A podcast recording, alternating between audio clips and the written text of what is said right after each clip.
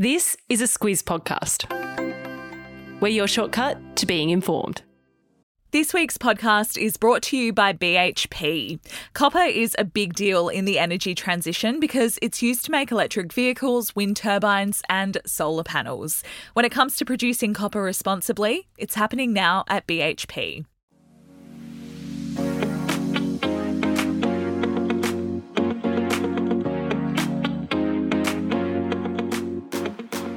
Saturday Squiz is your shortcut to being informed weekend style. I'm Kate Watson. And I'm Claire Kimball. This week, Claire's been a bit of a mish mash of stories. We had the interest rate rise that apparently no one saw coming, but some people saw coming, and it was a surprise, but it wasn't a surprise, but it happened. It did. We won't talk about that today, actually. So I'm not sure why I'm putting it in the headlines. After all that, yeah. After all that, we're not talking. We're about not it. talking about that.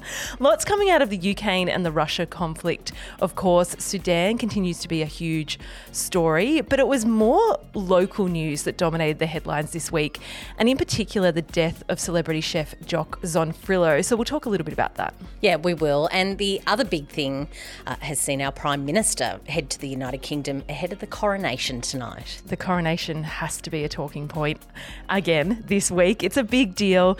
It takes us to a theme as well that we picked up in the news this week, which is the changing of the guard. That's our theme for the news story we're talking about this week. We'll get into that uh, right after we get into the story that squizzers have been clicking on. Let's do it.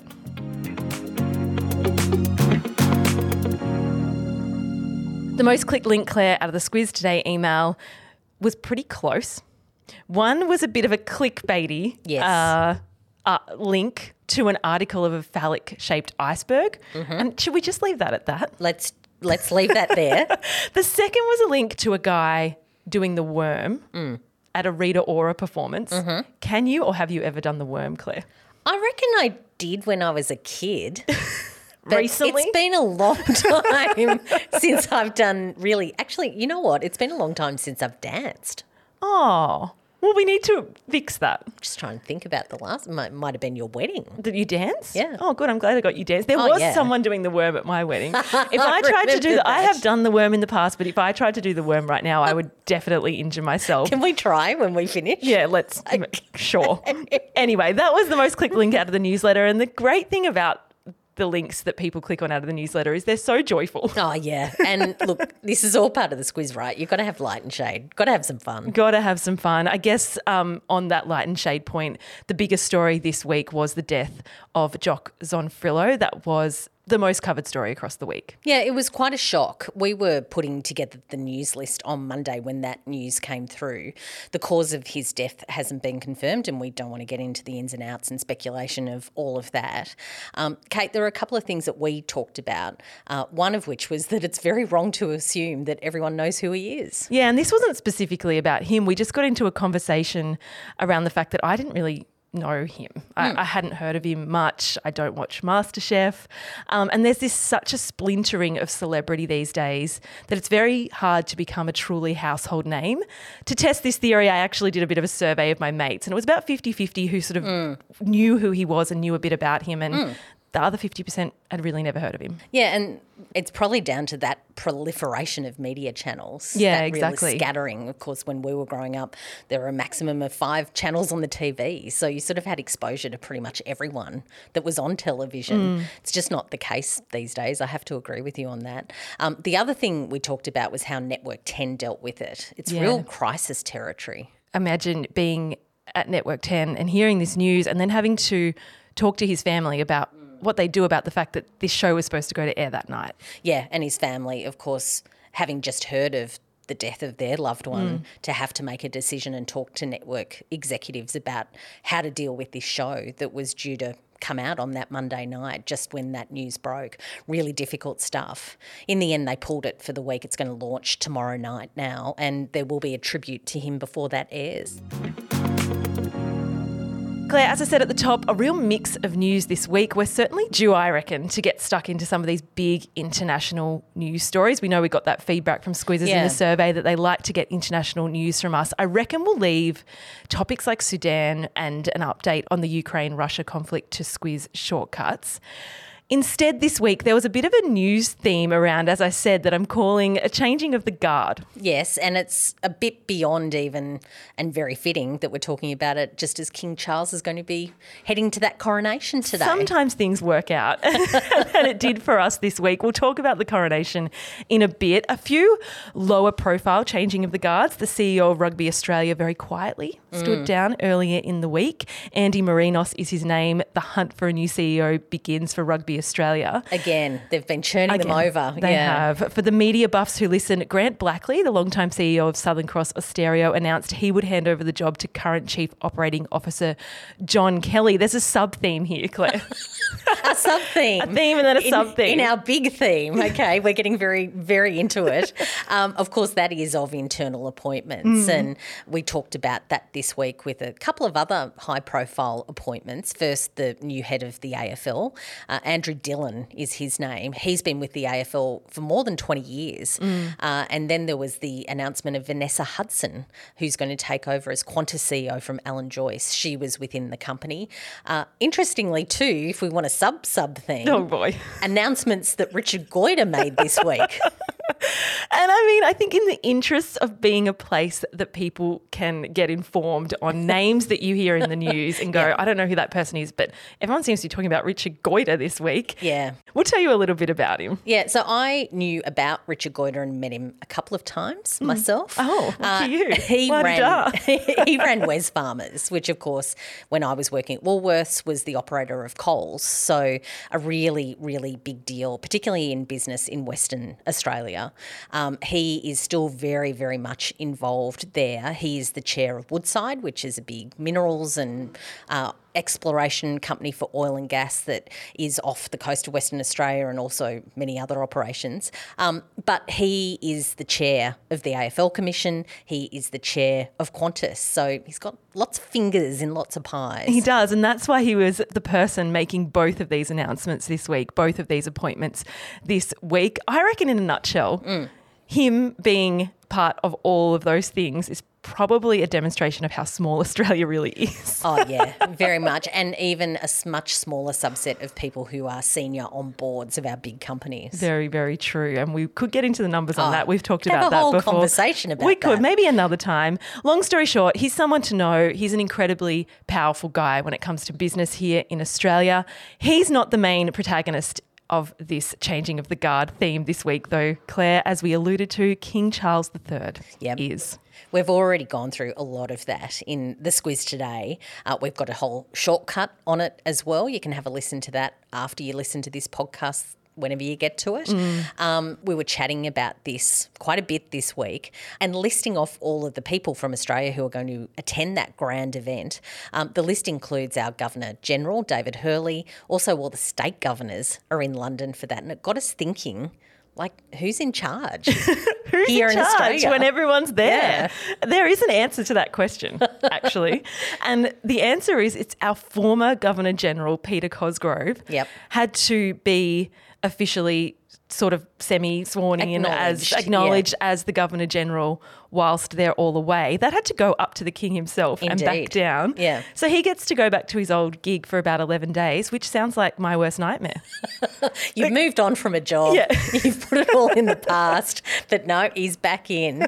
Uh, nothing worse than sort of backsliding, I think. Maybe he's having that moment. That's what I thought. I was like, how annoying. Like you kind of like got it all behind you and now you're back. But the issue is someone has to be in that role just Mm. in case the government goes belly up. And what does that actually mean? Because I know you said this to me and I like practically speaking, what could happen really? Practically speaking, it would be very surprising if our whole government that is there at the moment in the next sort of handful of days completely imploded. And he had to do anything. and he had to do anything. Yeah. But there are constitutional requirements that means that someone, if something goes wrong, someone has to be there. And has to be present in the country at the time, which is the key point. Indeed. There you go. That might be a bit of coronation information that you hadn't heard. we'll leave you with that. Let's get into what's coming up next week. Coronation, we've done to death. Yep. It's coming up. There'll be lots to talk about after it, so expect that in the news next week as well.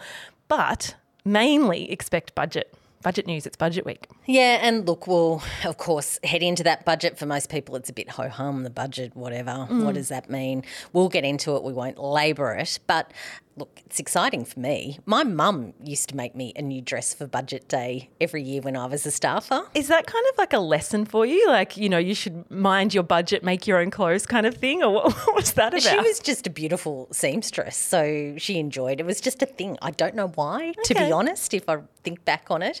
Um, but look, talking about unusual things that could happen in the government, um, we could be in for a surplus. Which is not what I was expecting you to say.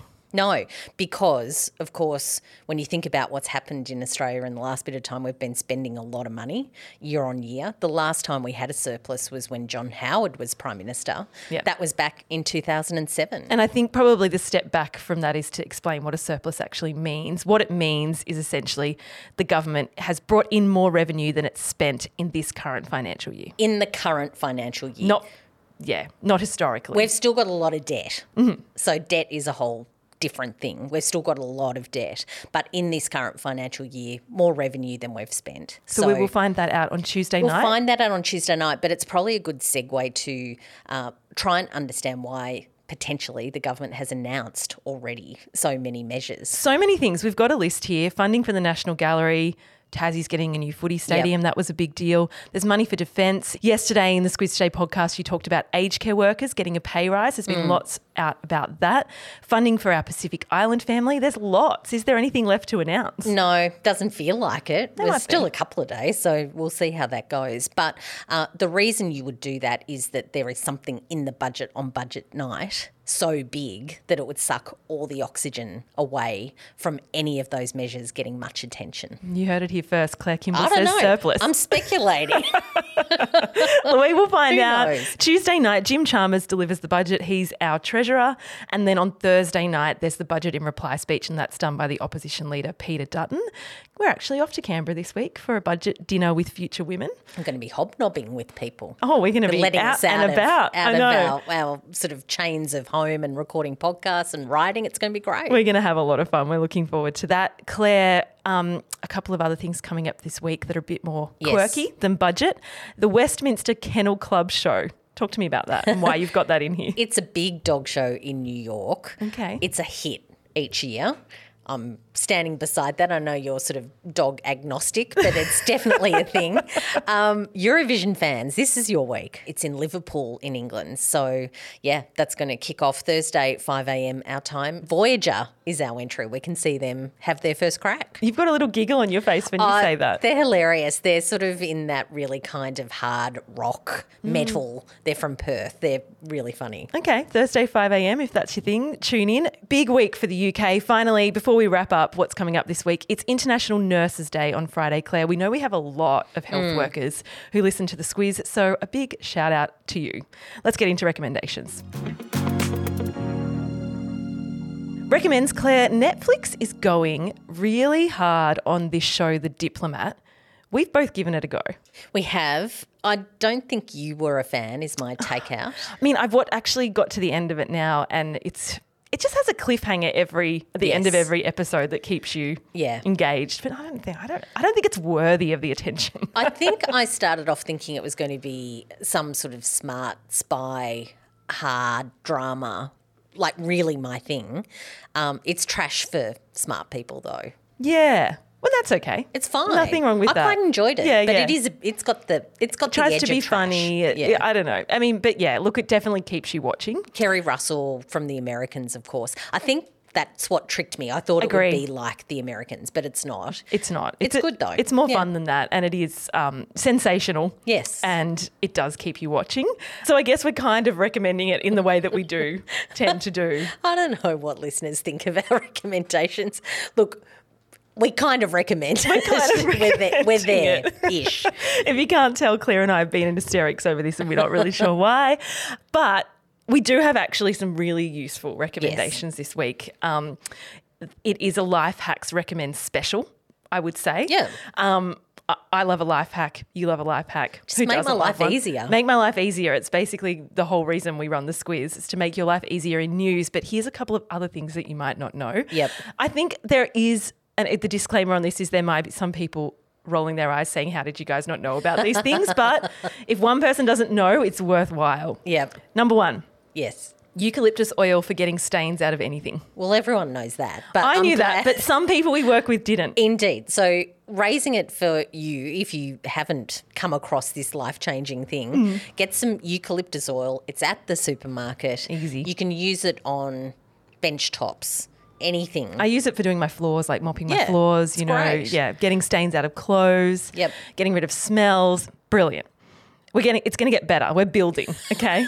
Number 2, this one's great. A Yeah. herb stripper. well, you don't cook, so you haven't sort of slaved over the No. bench top where you've had to strip, particularly things like thyme, Mm. where the leaves are really quite small but really delicious, so you need it. Uh, a herb stripper. So we've got a link to that. It makes it very, very simple. So you just literally hook it around the herb, go, Strip it down. and there you go. Yep. Brilliant. Link to that in your episode notes, as you said. This one's specifically from you, Claire. Yes. Gel Activ foot soles. Is, is Yeah, that from? Scholl. Okay. Mm-hmm. Again, at the supermarket. It's probably actually quite close to the eucalyptus oil. Probably, you c- actually, You yeah. could probably have a very efficient shop picking up some of these things. um, yes, I'm firmly in old lady territory. I need things in my shoes these days, for particular shoes to make them a little bit more comfortable. Uh, these are winners. So yeah, if it's if you've got a pair of shoes that you're having a bit of difficulty with, there's a high heel version and there's a flat version. Thumbs up. I love that. I really like that recommendation. I'm going Oh, to take good. that one up. From me, and this one is for parents of toddlers everywhere. It's a little specific, but who knows, it might be useful for everyone. Guided access on your phone.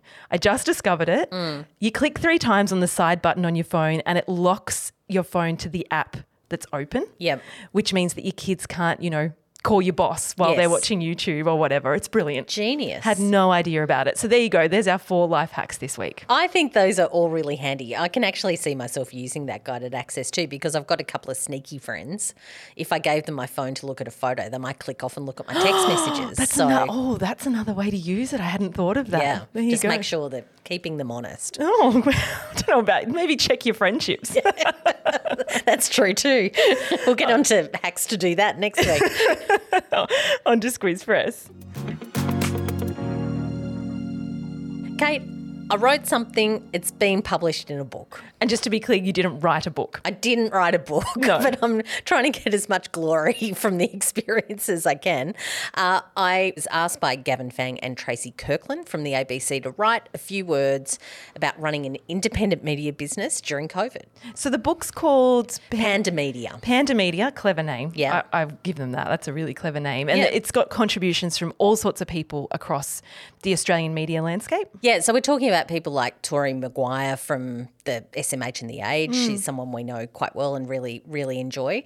Um, David Speers from the ABC, Rachel Baxendale from the Australian. Lots of different views, lots of different chapters about exactly what it was like to cover the pandemic. Yeah. Um, but also internally how it worked with media and what it meant for news and news organisations. Been wanting to get a shout out to David Speers on the podcast. I used to work with David Speers and just great guy. So We don't I'm glad we got drop a lot. No, But David is someone that we know quite well, and yeah, he's a terrific bloke. And that has nothing to do with your book or your chapter, but No. We will put a link to read the chapter if you want in your episode notes. Yep, they've made that available. It's on our website, so have a read. Have a read. Thanks for listening to Saturday Squiz as always, and we will be back next week.